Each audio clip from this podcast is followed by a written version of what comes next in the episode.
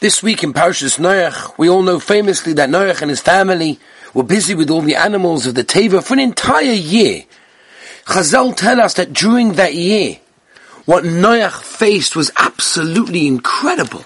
In fact, Chazal tell us, for example, that all of the 12 months that Noach was in the Teva, loy tam tam shena, he didn't sleep. Not Noach and not his family. Tsar Godel Hoyolonu Bateva, he had tremendous tsar, all the animals that eat during the day, ate during the day. The ones that ate at night, ate during the night. There was no time to sleep. For an entire 12 months, Noach is working so hard. Can you imagine Noach and his family working so hard? They set aside their own personal lives, their interest, and their focus was solely on the needs of the animals inside the Teva. What superhuman strength you need. That is incredible. But really one could ask the obvious question.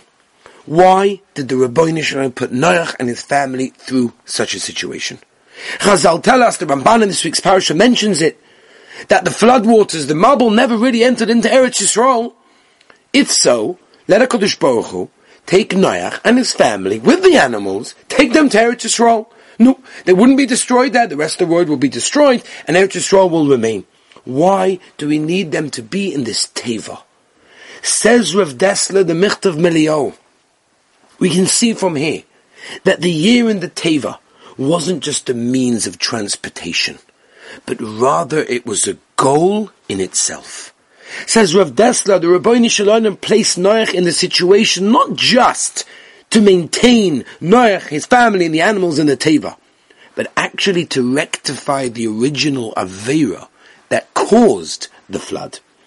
You look at Targum Onkelos and the Parsha, where Targum Onkelos says such an amazing thing, when it talks about that the world being destroyed, and therefore Hashem says the whole world is full of all these averas, I'm going to destroy you, says Targum Onkelos. Ara chaytfin. Everyone's grabbing.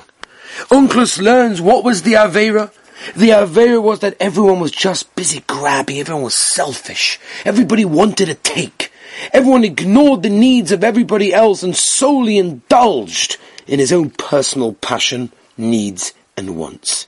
And therefore such behavior warranted total destruction of the world. It's the antithesis of chesed, which as we know builds the world. Chesed means to be concerned for somebody else, that we're willing to put our own personal needs on the side for somebody else. And this generation lacked it, and that's why Hashem brought the flood. Once the flood began, Noach had to live in a teva with the animals and his family together in order to rectify that sin. They had to be up early in the morning till late at night feeding the monkeys, becoming a zookeeper. Simply a zookeeper for a year to rectify the Avera so that the world would now begin of thinking about somebody else and what we can do for them. You know, I looked out my window one day and I saw an older woman in a wheelchair. She could hardly move her hands, definitely not walk. And I noticed that she had an electric chair. She was directing from her house into a big white van. She opens the car a barrier comes down, a ramp goes down, access for her wheelchair, she goes into the car, and she drives off. And I noted this to my wife, I said, isn't that unbelievable? Look at technology, not only can she sort of get around, and she's not stuck in a house, but she's able to drive. That's amazing. And her wife pointed out to me, it goes more than that. Do you know where she's driving to? She's going to pick up other people in wheelchairs and take them to their doctor's appointments in the hospital. And I thought, that's amazing.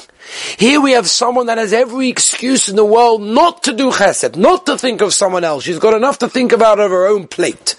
But no, that doesn't stop her thinking of what she can do for somebody else. And it's a lesson for all of us. This week, the lesson is that the Rebbeinu wants to show us. The flood comes when people are grabbers, when people don't think of somebody else. We're put in a world, we don't live in a bubble. We're put in a world where we have to look out for someone, when we have to do for someone else. That's the message of this parasha. Have a wonderful Shabbos.